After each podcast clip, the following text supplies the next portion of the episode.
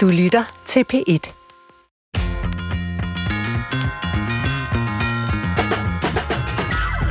Jeg har et fotografi af en plakat, hvorpå der står noget i retningen af. Er du ensom? Hader du at træffe beslutninger? Vil du hellere snakke end få tingene gjort?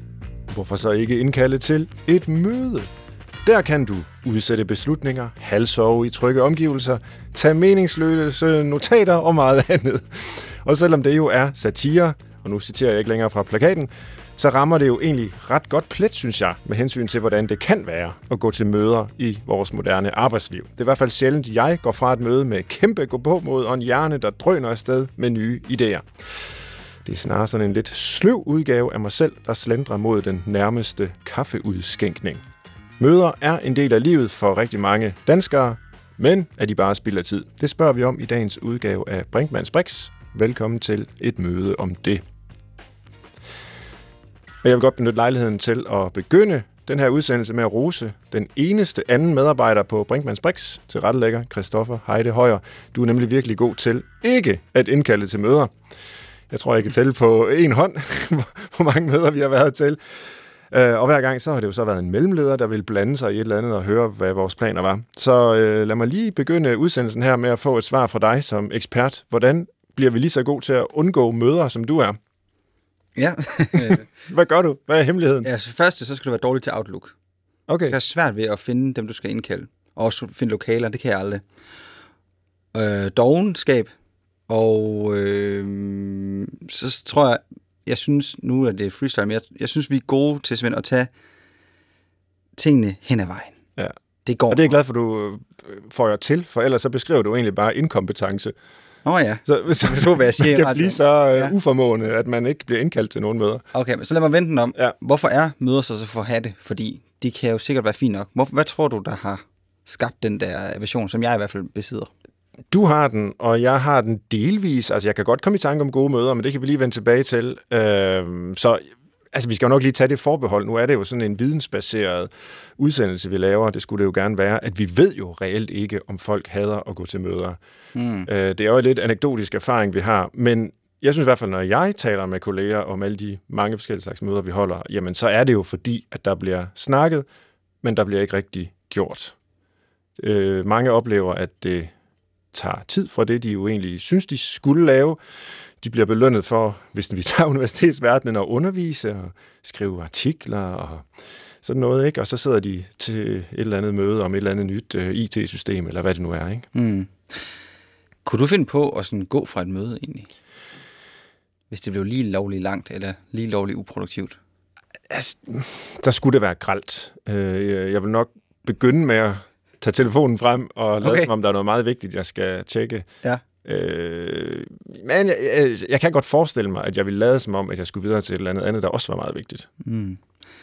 Nå, med psykologhatten på, Svend. Hvad er det så, der er på spil, når en gruppe mødes og skal et eller andet? Hvorfor kan det være svært? Ja, det er jo simpelthen selve menneskelivets grundspørgsmål der. Og nu i Brinkmanns Brix, der studerer vi jo mennesker og, og taler om dem uge efter uge. Og øh, det, at vi er forskellige og ofte skal mødes om at øh, lave et eller andet, hvor vi skal trække i samme retning, eller hvordan man nu end vil formulere det, det kan jo bare give alle mulige øh, glidninger. Øhm, samtidig så er vi jo sociale væsener, vi har også brug for at mødes, altså også ud over, øh, fordi vi skal løse en konkret opgave. Altså rigtig mange mennesker går jo også på arbejde, fordi de godt kan lide at være sammen med andre mennesker og glade for deres kolleger. Og så sidder der måske nogen over i det ene hjørne og synes, at det her det er pseudoarbejde, det er utrolig ineffektivt, og kan vi ikke bare få lov at lave det, vi gerne vil? Og så sidder der nogen i det andet hjørne og tænker, hvor er det da hyggeligt, at vi kan mødes her øh, til morgenmøde og få et rundstykke, før vi går ind på vores kontor og, og sidder hver for sig. Så øh, det er nok altså, den her menneskelige forskellighed, øh, man kan se forskelligt på det, der gør, at vi øh, nogle gange kan have det lidt stramt med møderne. Går du nogensinde fra møder sådan helt høj på livet og sådan har den der energi, at det her, det var noget, der skabte noget, og det var noget, jeg var en del af? Det gør jeg faktisk. Hvilke Altså, slags? jamen, jeg vil sige, de forskningsgrupper, jeg har været en del af, øh, og stadigvæk er en del af, hvor jeg mødes med kolleger om øh, forskningsprojekter, vi laver, hvor vi læser hinandens artikler, vi skriver artikler sammen, vi brainstormer på, hvordan kan man forstå det her problem, og vi hjælper hinanden med at løse det. Altså, der, der kan jeg faktisk altså blive utrolig glad øh, af at gå derfra, og det lyder sådan helt øh, glad i låget når jeg fortæller om det på den her måde, måske lidt naivt, men det er den skinbarlige sandhed. Altså, lige så drænende det kan være at sidde og holde møde om noget, man egentlig ikke synes vedkommer en, og, og livet siver langsomt ud af en. Lige så meget liv kan man jo få tilbage i systemet af, at, øh, at man faktisk får nye, øh, nye idéer og perspektiver sammen med folk, man øh, har respekt for og gerne vil arbejde sammen med.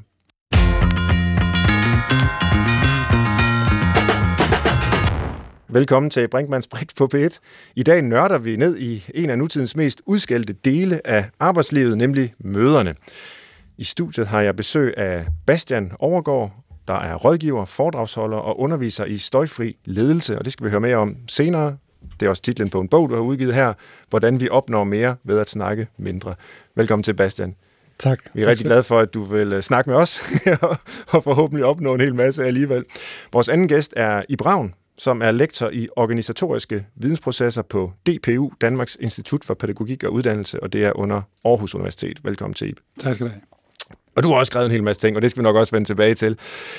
Og helt ærligt, de her, skal vi ikke lige øh, begynde med jeres bedste, værste anekdote om et møde, der bare ikke fungerede? Så kan vi tage alt det gode og det konstruktive bagefter, men de her erfaringer, vi alle sammen har, at åh, det var godt nok, ikke værd at bruge tid på. Har I sådan en erindring om et øh, møde, Ip? Ja, det har jeg altså.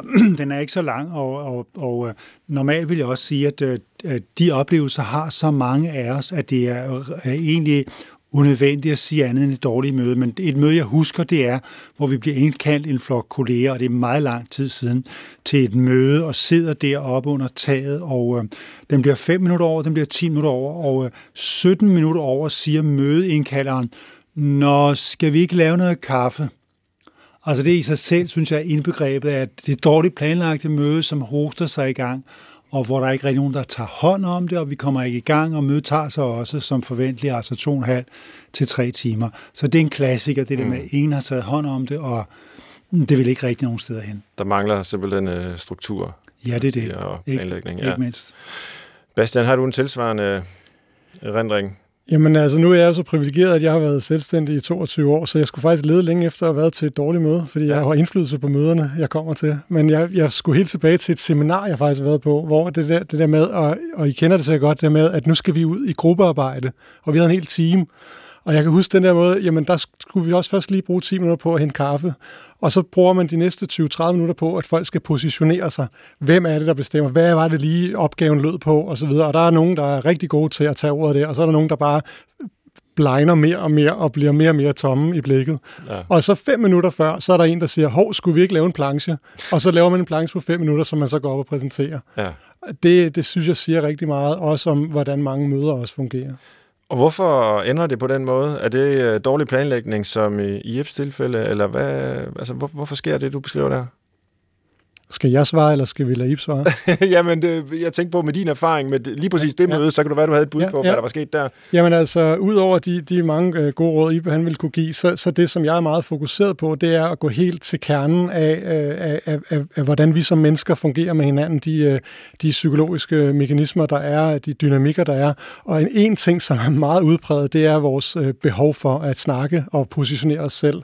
Øh, jeg plejer at sige, at vores ego bor i vores ord, og, øh, og derfor så bruger vi rigtig meget af, af vores øh, tid i et møde, ikke på at, at gå til kernen af en opgave, men på ligesom at, at, at booste os selv i forhold til, til den, det sociale, den sociale gruppe, vi er i. Og det er ikke mm. altid til, øh, til den kollektive intelligens fordel.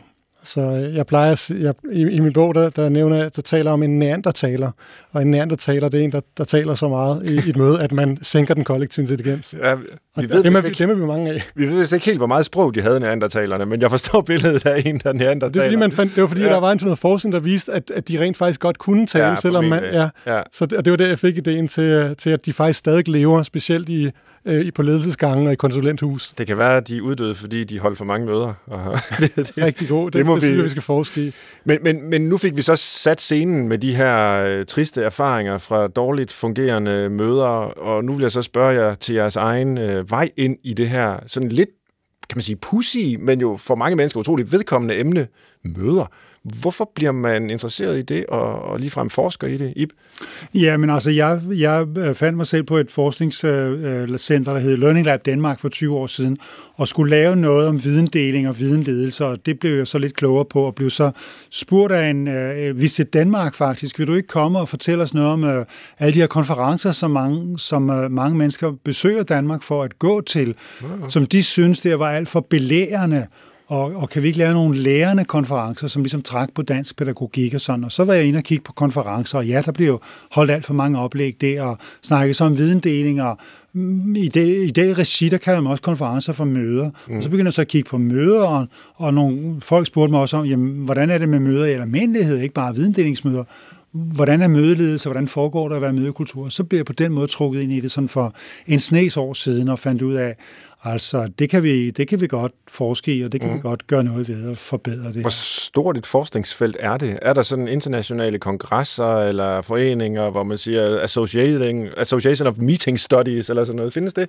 Nu viser dig med, ja, med en det kan lytterne ikke se. og tommelfinger her et 0. Det er et 0. Altså indtil for 3-4 år siden øh, er der, øh, har, der, har mødeforskning som felt overhovedet ikke eksisteret. Og det har jeg let efter, altså publikationer i 20 år, ja. og måske fundet 50 eller 100. Nu er der så dannet en gruppe, som kalder sig selv Meeting Science, og jeg har været til konference med dem et par gange, så det er sådan øh, lidt på vej. Der er et par amerikanske forskere og nogle folk deromkring, som er begyndt at undersøge sådan helt forbundet af, hvad er det egentlig, der foregår i møder? Hvorfor, hvad synes folk om den? Påvirker et dårligt møde medarbejdernes livskvalitet og opfattelse af deres arbejde og sådan ting. Så jeg kan forestille mig, at det er, no, det er nogle meget selvrefleksive møder, I holder, når I mødes om uh, meeting science. Det skulle man tro, ikke? Men altså, det, det er det faktisk ikke. okay. Nej. Det er det med sko, skomageren med hul i skoen. Ja, ja, det kan, ja, det kan der være noget om. Uh, Bastian Overgaard, hvordan er du blevet uh, interesseret i, i hele det her felt? Jamen, det, det er lidt en skæv indgang, øh, og det startede jo med stillhed, øh, og det er, det er snart 20 år siden. Øh, I starten af nullerne, der var jeg øh, vært og tilrettelægger på et ungdomsprogram øh, på TV2, der hed Rundfunk. Mm. Og øh, der havde jeg sådan en lille vindue hver uge, som, som øh, jeg kaldte Klub 180. Og der gik jeg rundt og lavede alle mulige små, sjove øh, eksperimenter, hvor jeg vendte, vendte folks vanetænkning øh, og normer på hovedet øh, med lidt humor. Øh, bare lige for at give et eksempel. I, en af, i et afsnit, der fik jeg en Brøndby-fan til at klæde sig ud i FCK-fantøj, og så havde jeg arrangeret sådan en fanbus fyldt med FCK-fans, han så skulle sidde der undercover. Mm. Og, og, og min, hele min pointe var det med, at hvis vi sætter folk i den der fuldstændig modsatte, så vil det skabe nye nervebaner inde i hjernen, og, og, og folk vil se nye sider af sig selv. Og på et tidspunkt så fik jeg den tanke, at hvis der er noget, vi mennesker tager for givet, så er det, når vi mødes, så taler vi. Vi snakker. Vi mødes i mødelokalet og snakker, vi mødes i Irma og snakker, vi mødes øh, foran yogalokalet, vi snakker stadig. Så, så det, var det, det var faktisk min indgang, fordi så begyndte jeg at lave min egen lille forskning, uden kittel og uden titel, men jeg forskede i at lave menneskeforsøg. Jeg satte folk sammen i grupper, to og to, folk, der kendte hinanden, folk, der ikke kendte hinanden, og, og, og opdagede, hvad der skete, når, når folk var stille sammen øh, under faciliterede former. Mm-hmm. Og det, jeg opdagede der, det var simpelthen, det var sådan et godt gammeldags eureka moment. Fordi jeg opdagede, efter, efter den her stillhed, så følte folk sig fokuseret, koncentreret, afslappet. De følte, de kendte hinanden.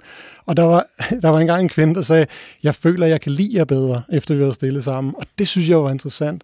Øh, fordi vi jo siger, samtale fremmer forståelsen. Men jeg, tror, jeg, jeg opdagede, at, at der er et space mellem ordene, hvor at vi ligesom kan, øh, kan møde hinanden på, på en stærkere måde. Så jeg tænkte allerede dengang, at det her, det, det er der teambuilding på steroider. Ja. Og det efter mange år, hvor jeg så sam- arbejdede som, som mødefacilitator, så koblede jeg det så sammen med stillheden. Og så kan det godt være, at det er bare mig, der mangler fantasi, og måske også bare har erfaring fra den slags møder, jeg går til. Og det er jo meget øh, snakkemøder, talemøder. Altså vi udveksler synspunkter, holdninger, idéer gennem ordene. Øh, og det er jo så det talte ord, når man mødes øh, på, på universitetet. Øh, så så, så kan man sige, springet derfra, og så til at sige, at vi mødes også for ikke at sige noget. Altså, hvordan, hvor kommer det ind? Hvordan fik du den idé? Jamen, jeg tror, jeg lavede koblingen, fordi at jeg, at jeg er fascineret af, hvor meget folk kan spille deres tid på, på unødvendig snak, ja. og hvor glade vi er for at snakke. Øh, tom snak. Og, og jeg kunne se, at når folk de fik, når de havde været stille sammen, så er det som om, de nåede meget hurtigere ind til kernen af, hvad der var essentielt. Så det var som om, at, at stillheden skar støjen fra. Så det, du skal se for dig igen, øh, for, for mere fantasifuldt at kunne forestille dig det, så er det jo ikke, at man går ind i et rum og så sidder i rundkreds i, og tager skoene af og være stille i en time. Det handler om at skabe en, en, en vekselvirkning mellem tale og stillhed. Og, og det, som folk tit bliver overrasket over, når de har hørt om en eller anden mand, der faciliterer møder med stillhed, det er, hvor hurtigt det faktisk går. Mm. Så jeg, jeg kan faktisk lave møder, hvor, at jeg, hvor jeg bruger op til 20 procent af mødetiden på stillhed og alligevel så går det simpelthen så hurtigt, og folk de føler bagefter, at, at de, var, de var overrasket over, hvor, hvor, hvor godt tiden blev udnyttet, mm. og hvor roligt og behageligt det var en måde at, at dele viden på. Og en af de grunde, der er til det, det er, at vi i stillheden lige får mulighed for at nulstille. For du gør det, jeg, jeg fanger tit mig selv i, for jeg kan også godt lide at snakke jeg fanger mig selv i, at oh, det ene ord tager det andet, og lige pludselig bliver man nærmest ubevidst, og så kører der bare den der talestrøm. Og, og, og jeg har sådan lavet sådan en analogi. Hvis, hvis I går ind på et museum, og forestiller at det museum, det var, det var sat op på samme måde, som vi sætter vores møder op, så vil alle kunstværkerne være samlet uden mellemrum. Det vil være en stor farverig mosaik og mesterværkerne vil jo drukne i det. Mm. Så jo større mesterværket er på et museum, jo mere mellemrum er der. Så det at tænke mellemrummet ind i den her endeløse talestrøm, vil gøre, at vi faktisk fokuserer mere på ordene, vi er mere nærværende, vi, vi lytter mere til hinanden, vi er mere nysgerrige og respektfulde over for de ord, der rent faktisk kommer ud af munden på os. Så det er den vekselvirkning, jeg faciliterer, og så også hjælper med, at man får ind som en grundværdi i, i organisationen eller virksomheden. Så det er ikke bare et mødeledergreb, men det er faktisk noget, der bliver en del af vores kultur, at vi kan hvile i stillheden, og vi ser stillheden som noget, der også er professionelt, og ikke spilder tid. Mm. Det kunne jeg godt tænke mig at vende tilbage til øh, lige om lidt, men først i Ravn, er der en, hvad kan man sige, formel definition på, hvad et møde er? Altså, fordi der er selvfølgelig en meget bred brug af, af det ord. Øh, altså hvis jeg går ud af, af rummet her igennem øh, den bygning, vi er i, så møder jeg forskellige mennesker. Og nogle af dem kender jeg og siger hej til, men det er jo ikke fordi, vi holder møde, øh, at vi mødes. Og, og, og andre gange, ja, nu sidder vi her for eksempel og laver en radioudsendelse. Er det et møde i sådan en formel forstand, eller, eller hvad? At møder i familien, når man mødes til en familiefest, er det, hvordan definerer du møde? Nu skal du få svaret. Altså, ja, det er godt. Et, et, et, et møde, det er, en, jeg plejer at definere det sådan her, at det er en begivenhed på sådan mindst et kvarters varighed, som er indkaldt mm. med, med et formål, nemlig med henblik på at, at, at fremme en fælles sag, og det er to eller flere personer, det handler om, og, og de fremmer en fælles sag gennem verbal interaktion.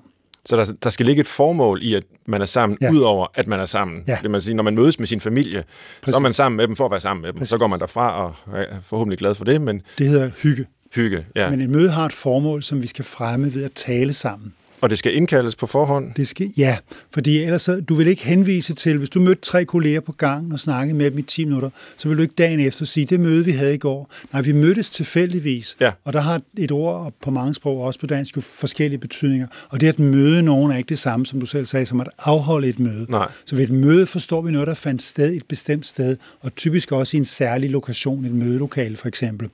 Og, og det var indkaldt på forhånd. Ja. Så det er en god måde at adskille det tilfældige møde, som man jo også godt kunne sige, når vi mødtes der, vi holdt jo møde, ikke? nej, det gjorde vi ikke rigtigt. Så vil man typisk ikke sige det. Et møde, det var indkaldt.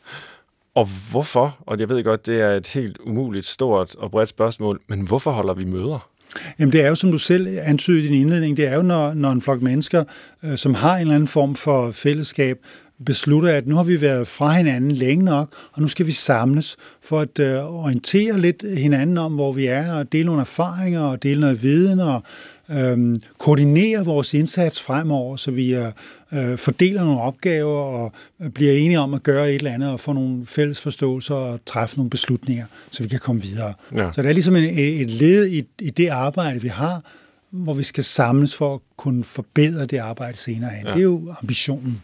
Og er der sådan en historisk udvikling i øh, måden, vi holder møder på, og antallet af møder, man har? Øh, nu ved jeg godt, det er selvfølgelig meget forskelligt alt efter, hvilken jobfunktion man har, men jeg tænker sådan helt umiddelbart, at jamen, i takt med, at vi får mere og mere uddelegering af ansvar til enkelte ansatte og grupper af ansatte, selvstyrende grupper, eller hvad vi nu vil kalde dem, jamen, så bliver det i stigende grad nødvendigt de, med øh, møder. Altså i industrisamfundet, man står ved samlebåndet, møder. Fordi den der mødetræthed, vi vi indledte udsendelsen med, den synes jeg ikke, jeg havde i begyndelsen af min øh, karriere på universitetet. Så kan man selvfølgelig sige, at det er bare fordi, jeg var yngre og friskere dengang, så det bare har noget med mig at gøre. Men det kan jo også have noget at gøre med, at der reelt er kommet flere møder. Ved man, om vi bruger mere af vores tid på det? Altså over det sidste halve århundrede er der helt klart kommet flere møder, fordi vi laver mere tværfagligt, vi laver mere innovation, vi laver mere mm, projekter, og alle de ting er ikke bare det samme som det, vi lavede i går. Så det skal koordineres, og vi skal ja. snakke sammen, hvordan skal vi så gøre. Og når vi skal lave nye ting, så skal vi tale om, hvad det er for nogen. Så på den måde, i hvert fald over de sidste 50 år, er der kommet flere møder. Om der er over de sidste 20 eller 30, det skal jeg egentlig ikke kunne sige.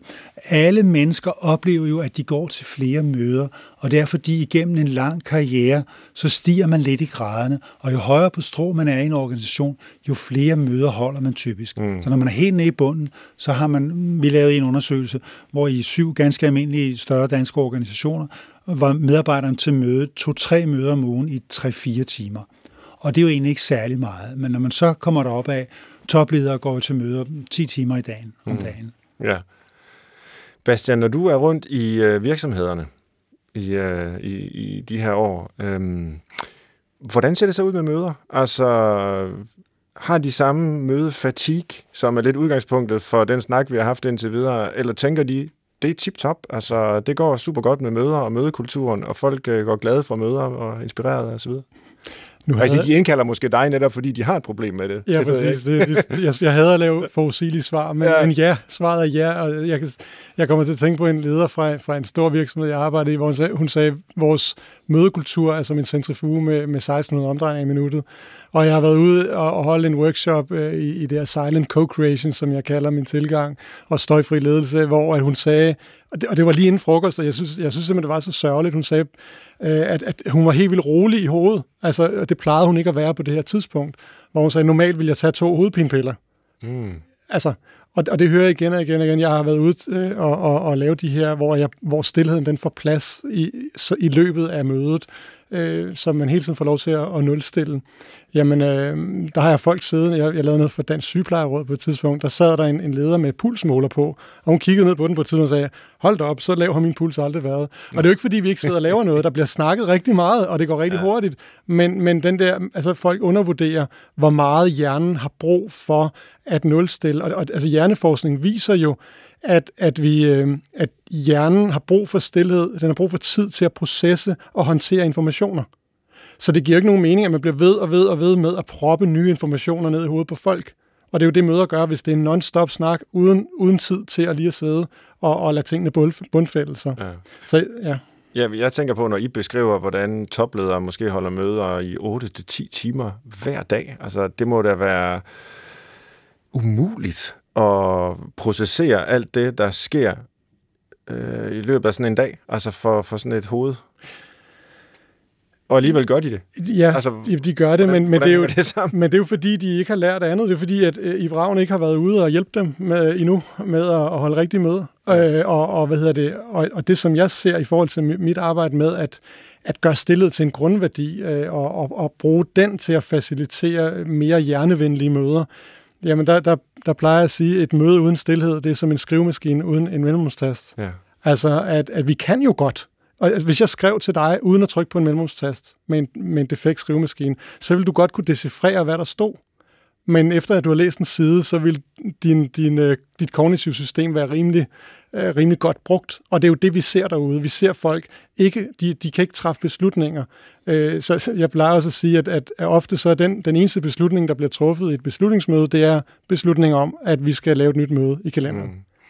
Og, og det er jo igen, hvis vi giver os selv tid til at stoppe op og tør at være i det her lidt sårbare rum, som mange er lidt bange for, hvor vi sidder og stille sammen, jamen der vil vi faktisk komme meget hurtigere ind til kernen og, og, og have nemmere ved at træffe beslutninger.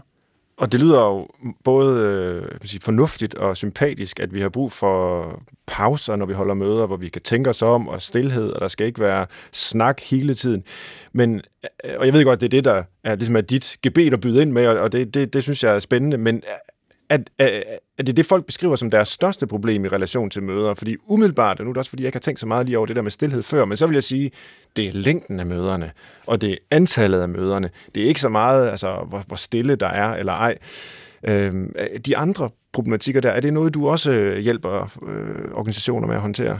Ja, altså man kan sige, øh, det her med længden, altså en af de, sådan, de der, den der typiske feedback, jeg får øh, fra, fra virksomheder eller ledere, der er begyndt at arbejde med det her, det er, hvor overrasket de bliver, når de, når de stopper møder 25 minutter før tid, 30 minutter før tid, eller når det er de der lange 4-5 timers møder, som der er nogen, der holder, så stopper de en time før tid. Ja. Øh, og, og, og, hvad hedder det, på den måde kan man sige, at den her tank, det her med at give tid til at redigere vores tanker, inden de kommer ud af munden, så er det ikke kladesnak, vi sidder og kaster ud på hinanden. Det er redigeret snak. Ja. Og det, det giver jo immer væk mere tid til, altså at man, man har, har mere tid til at lave sit andet arbejde, og ikke sidde og holde møder. Så på den måde er der en effektiviseringsgrad i det, og det der er mange, der taler ind i. Ja. Øhm, og så hele behovet for ro, øh, mental overskud, overskud til at, at træffe beslutninger, er, er meget af det, mine kunder de, de går ind i.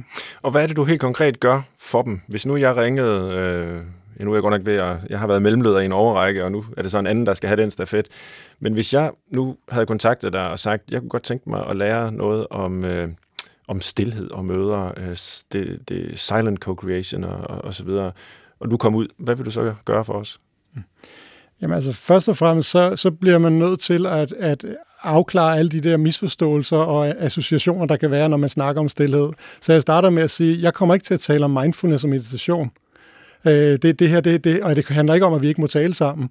Øh, og så begynder jeg egentlig at, at forklare, sådan så folk får et, et grundlæggende fælles fundament for, hvorfor stillhed skal være en grundværdi i vores møder, som vi hele tiden kan trække på.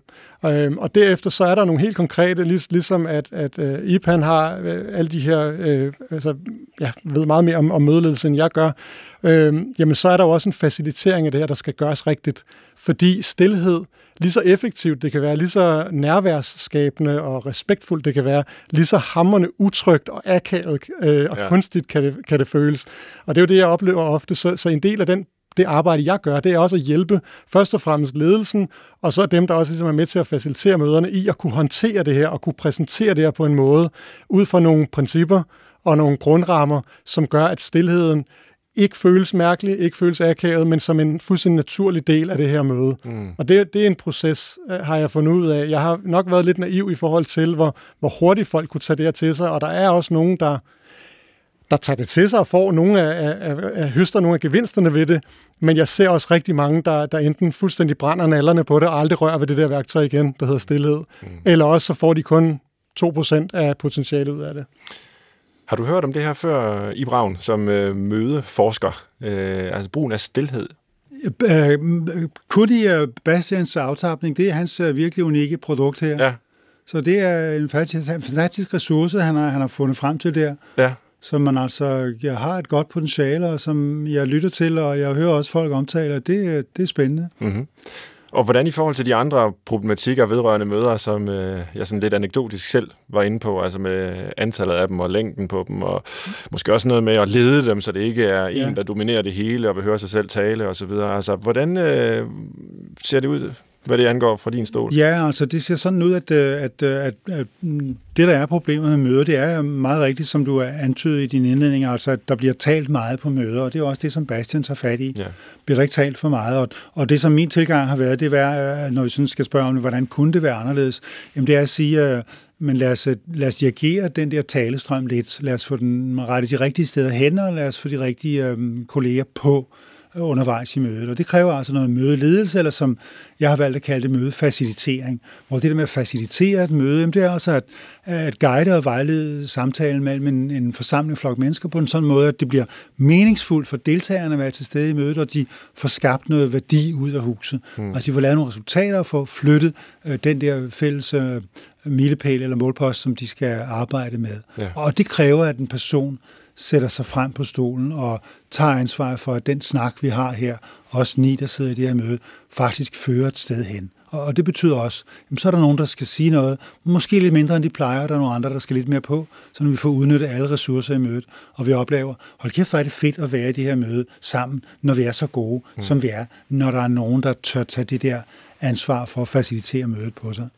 Og hvor meget af det, der foregår på et møde, altså den viden, man har om det fra forskningssiden, og også fra en praktikerside, altså hvordan vi kan forbedre det, hvor meget af det er afhængig af dels, hvad man mødes om. Altså, er det morgenkonferencen på et hospital, hvor der sidder 10 læger øh, og skal planlægge dagen, eller er det, hvad ved jeg, øh, lærerkollegiet på en folkeskole, der skal planlægge øh, emneugen, eller lejerskolen, eller et eller andet, og måske er mange flere, der skal være sammen om noget helt andet. Uh, altså, der er jo både det, man mødes om, og der er også størrelsen på den gruppe, der mødes. Altså, hvor meget almen viden har man om møder, og hvor meget er mere sådan specifikt? Ja, og det du siger der, det er, hold da op, var der mange forskellige slags ja. møder, og er det overhovedet muligt at sige noget generelt Præcis. om dem? Ja. Og det er det for så vidt, som du har en, en, en teori, som siger dig, hvor er, det, vi skal, hvor er det, vi skal kigge hen? Og det jeg anså her, det var, jamen altså, der skal skabes mening, der skal skabes værdi, og det er også en social orden, der i en vis forstand bliver konstrueret af de her mennesker, der sidder sammen. Og når man har de briller på og spørger, hvem er det så, der har ansvar for det? Er det en kollektiv proces, eller er det en autoritær proces? Og det er de to modeller, vi har sådan historisk. Det autoritære møde kender vi fra 50 og 70 år siden, hvor der er en, en mødeleder, som, som styrer ordet og øh, øh, hører måske fra Flemming, hvad du synes, og tager ordet igen, og i det hele taget taler tre øh, fjerdedel af tiden. Det er det autoritære møde, og det gjorde vi jo oprør imod i Danmark i løbet af 70'erne, hvor vi alle sammen blev venstreorienterede og øh, øh, socialister mere eller mindre, og på skoler og uddannelsesinstitutioner øh, begyndte man at køre med, med kollektive møder, og hvor vi alle sammen var lige gode, og ordet er frit, og øh, nu skal vi bare diskutere det her til ende, og alle præmisser måtte løftes op i luften og endevende, så bliver vi ikke færdige i dag, så tager vi bare et møde mere i morgen. Så der fik vi det der, jeg kalder det kollektive egalitære møde, hvor vi alle sammen er lige og lige gode, men hvor der ikke er nogen leder, fordi det brød vi os ikke om for det autoritære møde. Og, og det er, hvad kan man sige, mellemvejen mellem de to ting, eller både og, hvor vi tager det bedste af de to ekstremer, som vi skal forsøge at finde i dag, og som jeg har klistret ordet facilitering på, ja. hvor vi både kan få det der møde, som styrer os et bestemt sted hen og skaber nogle resultater, og det var intentionen bag det autoritære møde. Det gik ikke altid særlig godt, men ideen var der, vi skulle skabe nogle resultater, og det kollektive og egalitære møde, det var det, hvor vi alle sammen syntes, at det var rigtigt at være til stede, og vi kunne lide at være, og det gav mening, og vi kan skabe begge de to ting ting der på samme tid. Altså det møde, som skaber fælles forståelse og resultater og værdi, og samtidig gør det på en måde, hvor vi alle sammen oplever, at vi var med i det her fællesskab, og det giver mening for mig at være Så idealet er en mellemposition mellem det autoritære og det ja, egalitære, jeg, hvis man kan sige det sådan? Eller jeg det plejer at sige både og. Både Lad os tage det bedste af ja, begge. det er ikke bare i midten, men det er ligesom at tage noget fra det, den ene og tage noget Det er noget helt tredje. Ja, noget altså tredje. vi transformerer de der to klassiske og begge to uh, utilstrækkelige mødeformer og siger, at vi kan faktisk være det sted i det her lokale og være rigtig gode og produktive sammen, samtidig med, at vi har det godt, og vi synes, det er fedt ja. at være. Jeg kan huske fra øh, Løstrup, øh, teologen, filosofen, han har sådan et begreb, han kalder, øh, eller kaldte, det er jo længe siden, men formløshedens tyranni øh, hvor, hvor, hvor lidt vendt imod de der, sådan, hvad ved jeg, basisdemokratiske, øh, kollektive øh, strukturer, som måske på overfladen ser ud som om, at alle er lige og kan komme til ord, men hvor det i virkeligheden kan blive tyrannisk, men måske på en måde, der er lidt svært at gennemskue, fordi der ikke er den her formelle struktur, som man jo på en måde kan spille bold op af og sige, prøv at høre, nu har du brugt din taletid, øh, og nu er det en anden, fordi vi, vi sidder faktisk og holder øje med det, og der er en, der leder mødet og sådan noget. Ikke? Ja, men, men det er meget den formløshedens tyranni, du har i sådan et møde, hvor vi ikke længere synes, vi behøver at have en mødeleder, men hvor vi ja. bare taler sammen, og vi kan ligefrem sidde i en rundkreds, men der er altid nogen, som dominerer og som taler mere end andre. Jeg kalder det de meget talende mødedeltagere. Det er dem, der kommer til at tyrannisere resten af flokken, så de ikke kommer på. Og det er også et dødssygt møde. Lederen kan tale for meget, eller de tre personer ud af de 12 tilstedeværende, som har meget let ved at tale, og hvor der melder sig en tanke ind i hjernen, og så går der et nanosekund til, at den er på vej ud af munden. Så nogle mennesker er der bare, der er rigtig hurtige til at tale, og det er dem, der kommer til at dominere møderne. Og der har vi brug for en facilitator til at sige, lad os lige tage en pause her, vent lidt, du er på vej ud af emne B, men det var egentlig A, vi talte om, så ja. skal vi tilbage til A. Har du noget til det? Okay, tak skal du have. Lad os høre fra en anden. Det er god mødefacilitering. Det er lige præcis facilitering. Og, og nu har vi brugt den første sådan gode halve times tid på at primært tale om øh, problemerne ved dagens møder, og nu går vi så småt over og, og, og bliver mere opbyggelige og konstruktive. Og jeg kunne tænke mig at spørge dig, Bastian Overgaard, om du har en best case, øh, et eller andet, der springer frem, når du tænker på, her er en mødekultur, som virkelig er forbilledelig. Enten fordi den altid har været der, eller fordi den er kommet. Øh, eventuelt fordi nu er været ude og hjælpe dem, hvad ved jeg. Øh, men for at vi kan se for os, øh, eller høre, nu er det jo radio, hvordan et, øh, et rigtig godt møde ser ud. Mm. Og en mødekultur. Ja. Jamen, der, der springer straks øh, en, en helt konkret, øh, et konkret sted i, i, oppe hos mig, og det er, det er Region Midtjylland, mm-hmm. et, en afdeling, der hedder Specielt mod Hjerneskade, som jeg var så havde den ære at få lov til at arbejde med tilbage i 2016, og, øh, og hvor vi i sådan en, en, en prøveperiode, sådan en eksperimenterende prøveperiode på to måneder, øh, havde en tommelfingerregel, der hed, at alle møder skulle, skulle have øh, 10 procent øh, af tiden afsat til stillhed. Og, øh, og, og så var der selvfølgelig forskellige måder, man kunne gøre det på. Men, men det her med, at man satte sat stillheden øh, obligatorisk på dagsordenen, at det ikke bare var et nice to have, men det var et need to have, og at det blev, det blev beskrevet, øh, det, det blev formidlet øh, af en ledelse, som committede sig til det her i, i nogle måneder, og så målte vi på det. Og, og, og de her tilbagemeldinger om, at deres møder blev, altså de vurderede, at deres møder blev 20% mere effektive. Mm-hmm. De oplevede, at de traf markant flere beslutninger, og, og som, som den øverste leder, han sagde meget ydmygt, forhåbentlig bedre beslutninger. Og, og det vil jeg selvfølgelig øh, meget biased øh, mene, at, at, at man træffer en bedre beslutning, hvis man lige får tid til at tænke sig om. Det lyder plausibelt. Ja, ikke? Ja, ja. ja, det tænker jeg også. Og så, og så, så, så berettede de også det her med, at der opstod, de, de registrerede en, øh, en, en magtnivellering mellem introvert og ekstrovert. Det er jo lidt det, I også taler om før, det her med, at der er nogen, der kommer til at dominere meget. Øh, jeg, jeg kalder dem ornanisterne.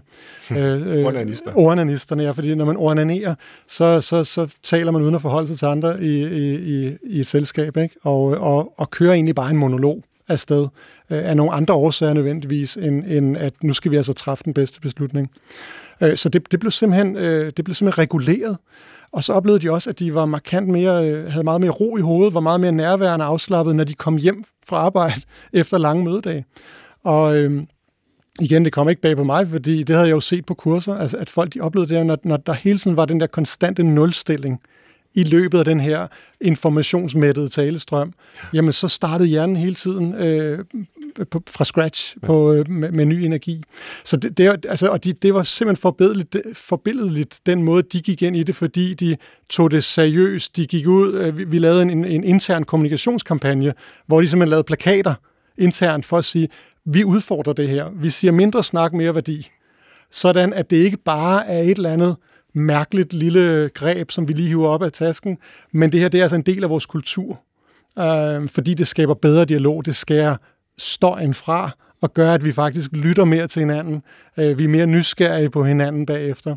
Og de begyndte jo også at bruge det på øh, i ansættelsessamtaler for eksempel. Mm-hmm hvor at de opdagede, at det, det faktisk også gjorde noget rigtig godt i forhold til en nervøs kandidat, der kommer ind øh, og, og lige får noget tid til stillhed i løbet af, af det her møde til lige at, at, at samle sine tanker og lige øh, falde på plads igen. Ja.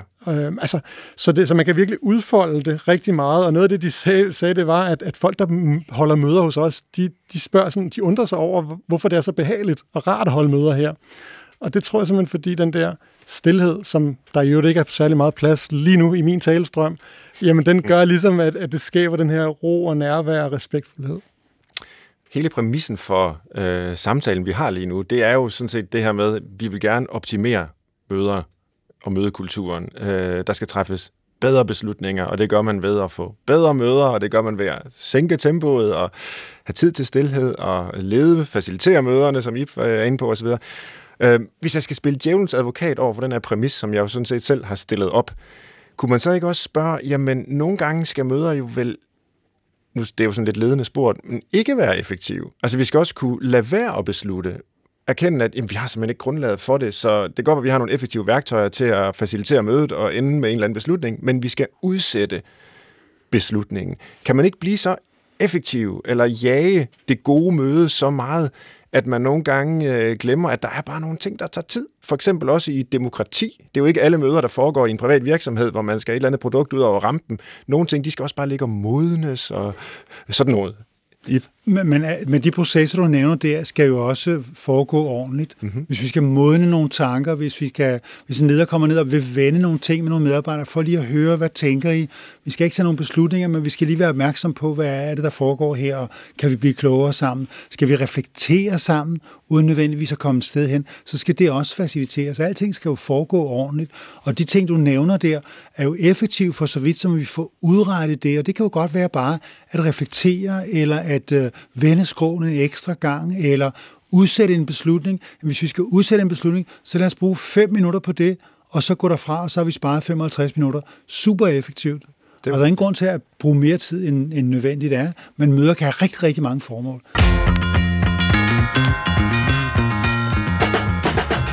Du lytter til Brinkmanns Brix i dag om øh, møder, som jo viser sig at rumme meget mere end øh, de mavesure irritationer, vi lagde op til indledningsvis. Gæsterne er rådgiver, foredragsholder og underviser i støjfri ledelse Bastian Overgaard og lektor i organisatoriske videnprocesser ved DPU, Danmarks Institut for Pædagogik og Uddannelse på Aarhus Universitet i Ravn.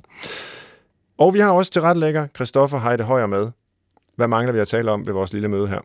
Jamen det er fordi, jeg kommer til at tænke på alle dem, der ikke øh, arbejder sted på et kontor, hvor man har et mødelokale. Det kunne være en, øh, en køkkenleder, eller en øh, tømmer, eller alt muligt. Hvor man jo stadig har brug for at dele information, og måske også udveksle erfaring og viden. Men man gør det sådan lidt hen ad vejen, og når man lige mødes, og når, ja, så ikke mødes, øh, møde med. Kan man bruge noget af det? Fordi det virker jo ret mange steder, i hvert fald til synlædende man behøver ikke at øh, holde flere møder, end man allerede gør, hvis man kan klare de ting, man skal gøre ved at gå rundt. Altså i gamle dage hed det der management by walking around, at en leder gik rundt og talte med de personer, der skulle tales med, og fik klaret tingene der. Okay. Hvis der ikke er grund til at kalde 10 gardnere sammen til et møde, øh, to timer hver fredag formiddag, så lad endelig være, og det gør de, flere, de færreste gardnere altså også. Så der er ingen grund til at tage flere møder på den måde, og kan man klare det øh, øh, øh, øh, en til en, så kan det også være en kæmpe fordel. I stedet for at samle 10 medarbejdere, og lederen sidder og tager sådan en, øh, en tosidig øh, aftale med hver enkelt i fem minutter. Nu hører jeg for dig, nu hører jeg for dig, nu hører jeg for dig. Mm. Så sidder man og spilder de ni andres tid. Så gå rundt og sig, at de skal være på deres pind den time, og så går lederen rundt og taler med hver enkelt i fem minutter, frem for at vi bruger den der time sammen. Så mm. ingen grund til at have flere møder end nødvendigt. En ting, jeg lige mangler også med Bastian, det er, hvordan ser stillhed ud i et møde? Hvornår er det, man holder det? Er det øh, sådan, hov, stille, og så nu må I tale? Eller hvad, hvordan gør du det? Hvordan ser det ud? Jamen altså, igen, øh, et irriterende svar er, at der er jo et, ikke et klart svar. Det er ligesom, hvis jeg lige har præsenteret en kuglepen for dig første gang, og du så siger, hvad er den bedst til, lange ord eller korte ord, og, og hvad skal man skrive med den? altså, det er jo lidt at se stillet som et element på lige fod med, med talen. Måske ikke lige fod, fordi det er talen, der stadig øh, totalt vinder i forhold til stillheden. Men det der med at, at se, okay, når vi lige mødes for eksempel, og vi kommer lige fra et andet møde, så viser forskningen jo noget, som i øvrigt også man kan sige sig selv, men at så vil vi have det, der hedder attention residue. Så vi vil stadig have en rest af opmærksomhed fra det, vi lige har lavet, når vi går til det nye. Og det gør også, at vi er mere øh, øh, ufokuseret, og det er derfor, der tit er meget mere small talk, end der behøver at være i starten af et møde. Øh, der kan stillhed jo bruges til lige at nulstille og gøre at sikre sig, at folk de er til stede og meget mere seriøse omkring det møde, der er. Og ikke kun for den der effektive seriøsitet, for lige at referere til det, du sagde før, men også at se hinanden i øjnene og være til stede og rent faktisk have et, en, en samlingskraft og en, og en menneskelig respektfuldhed over for hinanden og sige, nu skal vi bruge hinanden, vi skal ikke spille hinandens tid nu med vores monologer. Så det kunne være et sted at gøre det. Øh, og, og så er det, at det skal, det skal i tale sættes, det skal præsenteres og preframes rigtigt. Fordi hvis ikke folk forstår, hvorfor vi skal være stille, hvor længe stillheden varer, hvordan den foregår, og hvis man ikke selv hviler i det som facilitator eller mødeleder, jamen, så kan det faktisk virkelig gå galt. Altså, så kan det virkelig være ubehageligt og, og ødelægge hele rytmen i mødet. Så, så jeg plejer at sige, jamen, prøv at starte med, med et minut stillhed, eller 40 sekunder, eller to minutter, hvis man, er, hvis man gør ligesom i Region Midtjylland for eksempel, ikke? Mm-hmm. og så tage den derfra. Hvis nu at øh, vi leger den leg, at jeg har en, en leder, som øh, ikke er verdens bedste facilitator, og jeg ved, at øh, den, lederen bliver ikke skiftet ud, og jeg kommer til at sidde øh, til et utal af møder med den her person. Og jeg ved, at jeg skal det i morgen, og jeg skal også indkalde til et på fredag, og jeg skal også næste uge. Hvad kan man lige sådan selv skrue på, hvis man nu skulle gøre det i morgen? Altså, øh, er der, nogle, er der nogle rimelig simple ting, man kunne påpege? Eller Survival kit for... ja, for, for den trætte mødedeltager. ja. Altså hvis man ikke uh, har fået det formelle mødelederansvar, men bare sidder der som deltager, og der er en mødeleder, som måske ikke tager det ansvar, eller der måske ikke er nogen mødeleder, så kan man uh, selv gøre noget, hvis man sætter sig frem i stolen og tænker sådan facilitatoragtigt, men velvidende, at man ikke har noget mandat. Man har ikke lov til at facilitere mødet, for du er ikke blevet udpeget. Nej, det kan også blive akavet, det der, hvis man sætter sig på ikke fået, Specielt hvis der sidder en anden der. Hvad kan man så gøre? Ja, man kan komme frem og komme, man kan deltage i mødet på, hvad kan man sige, en faciliterende måde. Man kan stille ledende og vejledende øh, spørgsmål, som peger i den retning, som man selv vurderer er den rigtige. Altså hvis diskussionen omkring bordet er diffus, øh, og den ikke rigtig, og mødeleder burde have samlet op og sagt, Nå, men jeg kan høre sådan og sådan, så kan man jo selv foreslå det. Jeg, jeg, jeg tror, vi er ved at samle os omkring løsning A, er vi ikke, snarere end B, så er det ikke A, vi skal være på. Så kigger de andre sådan måske på en og siger, ja, det er vist A. Så på den måde kan man ligesom komme ind og, og hjælpe og støtte en svag eller uvillig mødeleder meget, meget respektfuldt og ydmygt. Jeg er øh, næsten stolt over, vil jeg sige, at vi har talt i tre kvarter nu om møder, uden en eneste gang at nævne Zoom-møder, Teams-møder, Skype-møder, Google Meet-møder, og hvad det alt sammen hedder. Vi har simpelthen talt om rigtige møder, om jeg så må sige. De andre kan måske også godt være rigtige, men måske skal vi alligevel lige runde det her til, til sidst, eller i de sidste kvarters tid. Altså, fordi mange af os har jo i nogle år efterhånden pludselig holdt utrolig mange af den slags online-møder. Er det de samme dynamikker, der gør sig gældende? Øh, er det de samme ting, der skaber grus i maskineriet, som vi har været inde på? Kan man bruge de samme løsningsforslag, for eksempel den bevidste brug af stillhed? Øh, eller hvad siger du, Bastian? Jamen, det vil jeg sige helt klart ja til, og, øh, og, og jeg plejer også at sige, at når det kommer til online-møder, jamen så er det endnu mere nødvendigt, at vi giver hjernen plads til stillhed, fordi mm-hmm. hjernen er endnu mere drænet efter en dag med online-møder. Øh, og det er der rigtig mange gode grunde til, øh, at, at, at vi ikke kan forholde os til, at vi sidder og kigger. Vi er sammen med et andet menneske, men vi er ikke sammen. Så, så hjernen laver et, et masse, en masse kompensationsarbejde, som trætter os. Og, øh, og så er der jo muligheden for, at man kan gå hop fra det ene møde til det andet, uden overhovedet at gå en tur og strække benene. Men altså nu, nu har jeg jo her øh, siden øh, foråret har jeg kørt et stort projekt i en stor virksomhed med kontorer i, i, i, i tre lande i Asien. Og, og, og der, der oplever jeg blandt andet også, at, at hvor de jo nærmest kun har online-møder. Ja. Hvor at, at, jeg, at, at jeg oplever det her med, at at problemet med afstand, problemet med sammenhængskraft, altså at det, det, man får en følelse af mere nærhed, når man, når man faktisk anvender stillheden som en del af online-møderne også. Mm. Og, og der var en, en, en af top, altså toplederne i den her organisation, øh, sagde på et tidspunkt noget meget, meget fint, at, at det er som om, når vi bruger stillheden i vores møder, så er det ligesom at komme ind til en ven og tage skoene af, inden man, man kommer ind i hjemmet. Mm. Og, og det synes jeg faktisk er meget fint. Altså det taler også imod det der med, at det bare skal være effektivt, men også, at, ja. at vi skal mødes som mennesker. Og det, det kan, har stillheden en eller anden, undskyld udtrykket, magisk, en magisk evne til øh, hvis den bliver brugt rigtigt. Så, så ja, klart øh, skal, skal stillhed være en del af, af online-møder, og det bruger jeg selv også rigtig meget, når jeg øh, faciliterer rundt omkring i verden via online-møder. Jeg synes, min egen erfaring øh, med online-møder, da coronaen kom, og vi skulle til at holde en masse af dem, det var, at jamen, på den ene side, så er det egentlig rart, at det var kortere møder. Det var mere effektivt, fordi man har ikke den her small talk først. Og det er som om folk tænker lidt mere over, hvad de vil sige, før de byder ind, og måske i det hele taget bare byder mindre ind, fordi det føles mere indgribende at, at tage ordet, øh, end, end det gør, når man er, er fysisk sammen. Men egentlig af nøjagtigt de samme grunde, er det også problematisk. Fordi small talk, øh, den her sådan øh, sociale, ja, vi har talt om de andre taler, og, øh, og sådan ikke, altså, øh, nærmest biologiske behov, vi har for os bare at sidde og, og, og, og være sammen, uden der sker det store øh, går fuldstændig fløjten med, med online. Så er det muligt sådan, øh, i Braun at gøre op øh, fordele og ulemper, pro et kontra i forhold til online-møder? Ja, mange steder er online-møder jo en nødvendighed, hvis man ja. har forskellige lokationer i en større virksomhed. Jo. Så det er, det er super godt, at der bliver almindelig opmærksomhed på, at man kan faktisk godt have et godt møde online. Men problemet er jo lige præcis, som du siger der, dels bliver møderne lidt mere formelle, og man fatter sig i korthed, og der skal en talerliste til, og, og dels bliver de også sådan lidt mere uvenlige og knap så hyggelige, og alle de der ting, vi ellers godt kan lide ved at møde sammen. Så, så en vej frem er det i hvert fald at sige, jamen lad os holde dem effektive, men lad os også se, om vi ved hjælp af andre processer kan sørge for, at folk kommer til at tale sammen. Ja. Hvis vi nu øh, laver en radioudsendelse om øh, nogle år, øh, tror jeg så, der vil være kommet øh, flere møder eller færre møder? Øh, der har jo været sådan en, en kritik og lidt den samme træthed af møder, som vi gav udtryk for, Kristoffer og jeg, i begyndelsen, og nogen har talt om uh, pseudoarbejde, øh, og, og så kommer der løsningsforslag, som, øh, som du bidrager med, Bastian, med, med sådan bevidst brug af, af, af stillheden.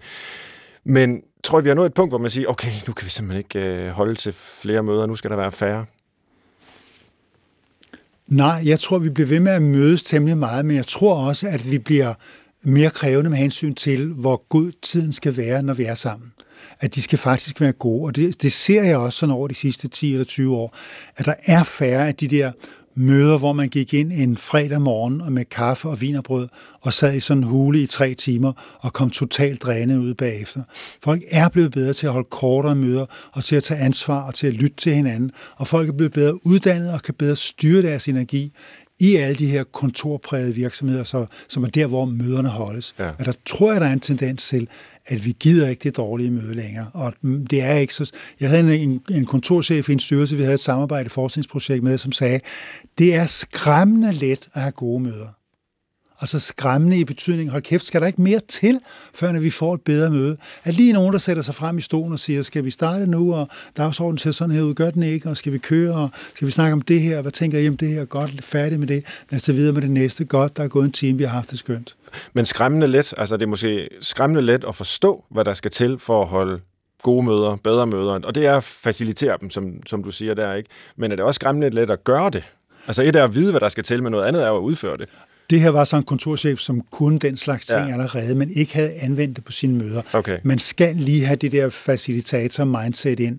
Men det, er det virkelig... må også være en færdighed, og det må også kræve noget sådan fingerspidsfornemmelse og menneskekundskab. Og... Alt det der, men ja. det er der også flere og flere ja. veluddannede unge mennesker, som har, mm. som får den der interpersonelle kompetence, og skal bare lige tænke, når ja, skal det her møde ikke uh, ledes lidt? Jeg var sammen med en flok uh, socialrådgiver, og en af dem sagde bagefter, at det, jeg har fået ud af i dag, det er, jeg må gerne styre. Og mm. den erkendelse, du må gerne styre, hvis du gør det venligt og generøst og inkluderende og alligevel målrettet, så hedder det at facilitere, og svære er det altså ikke. Du må gerne. Vi elsker det, når der er en, der gør det. Bastian Aargaard, ser du nogle øh, tendenser på vej med hensyn til øh, møder, hvor, hvor, hvor mødekulturen er på vej hen? Altså udover det, du selv repræsenterer selvfølgelig.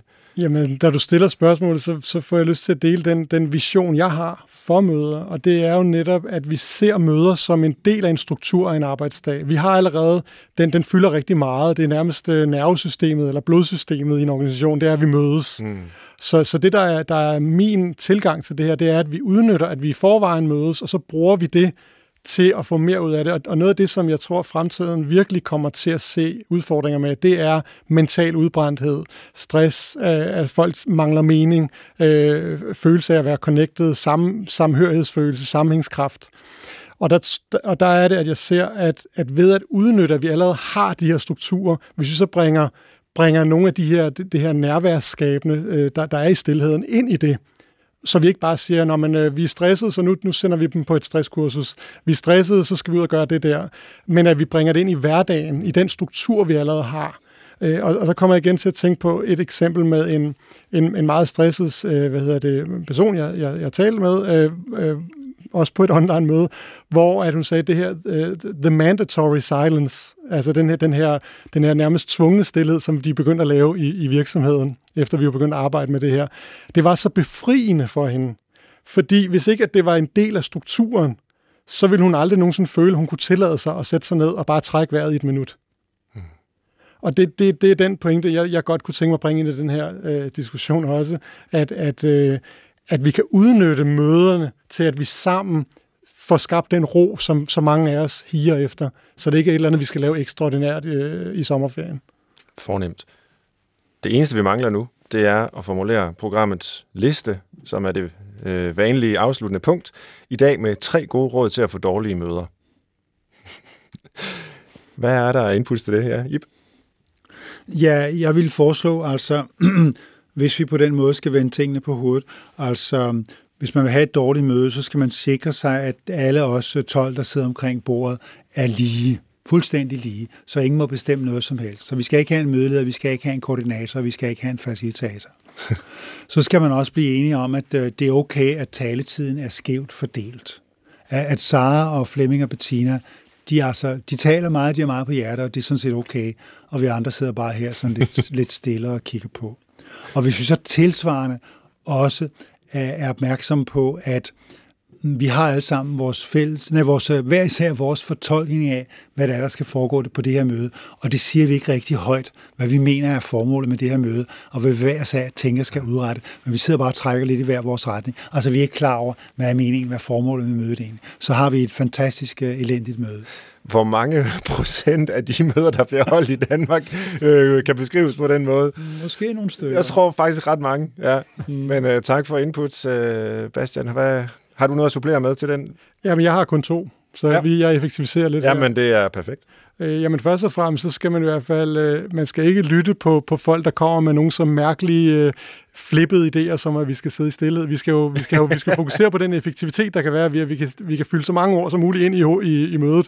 Og, øh, og, og det, det, det tror jeg, det er en rigtig god idé, at sørge for, at det så bliver ren uredigeret snak, der kommer ud af, af munden på os. Og så kunne man også godt så fra i en organisation eller en virksomhed sikre sig, at når man nu går ud og ansætter nye ledere, så, øh, så skal man sikre sig, at det, det kun er meget, meget ekstroverte, gerne lidt ubevidste øh, ledere, som ikke har så meget selvbevidsthed, og som, som rigtig gerne vil, øh, vil høres. Så, øh, så, så kan det også øh, hjælpe rigtig godt på, at man, man virkelig får nogle gode møder ud af det. Det er modtaget, og det blev de sidste ord her på øh, dagens formiddagsmøde på P1, hvor du har lyttet til Brinkmanns Brix. Vi øh, har fortsat vores programmer om arbejdslivet, og i dag altså om møder. Gæsterne var rådgiver, foredragsholder og underviser i støjfri ledelse Bastian Overgaard samt lektor i organisatoriske videnprocesser ved DPU, Danmarks Institut for Pædagogik og Uddannelse på Aarhus Universitet i Prag. Tusind tak til jer begge to. Også tak til tilrettelægger Christoffer Heide Højer. Jeg var verden og hedder Svend Brinkmann. Vi kan mødes igen om en uge med et nyt program, og i mellemtiden kan I finde masser af timer med os i appen DR Lyd. Tak for i dag. Jeg håber, vi høres ved.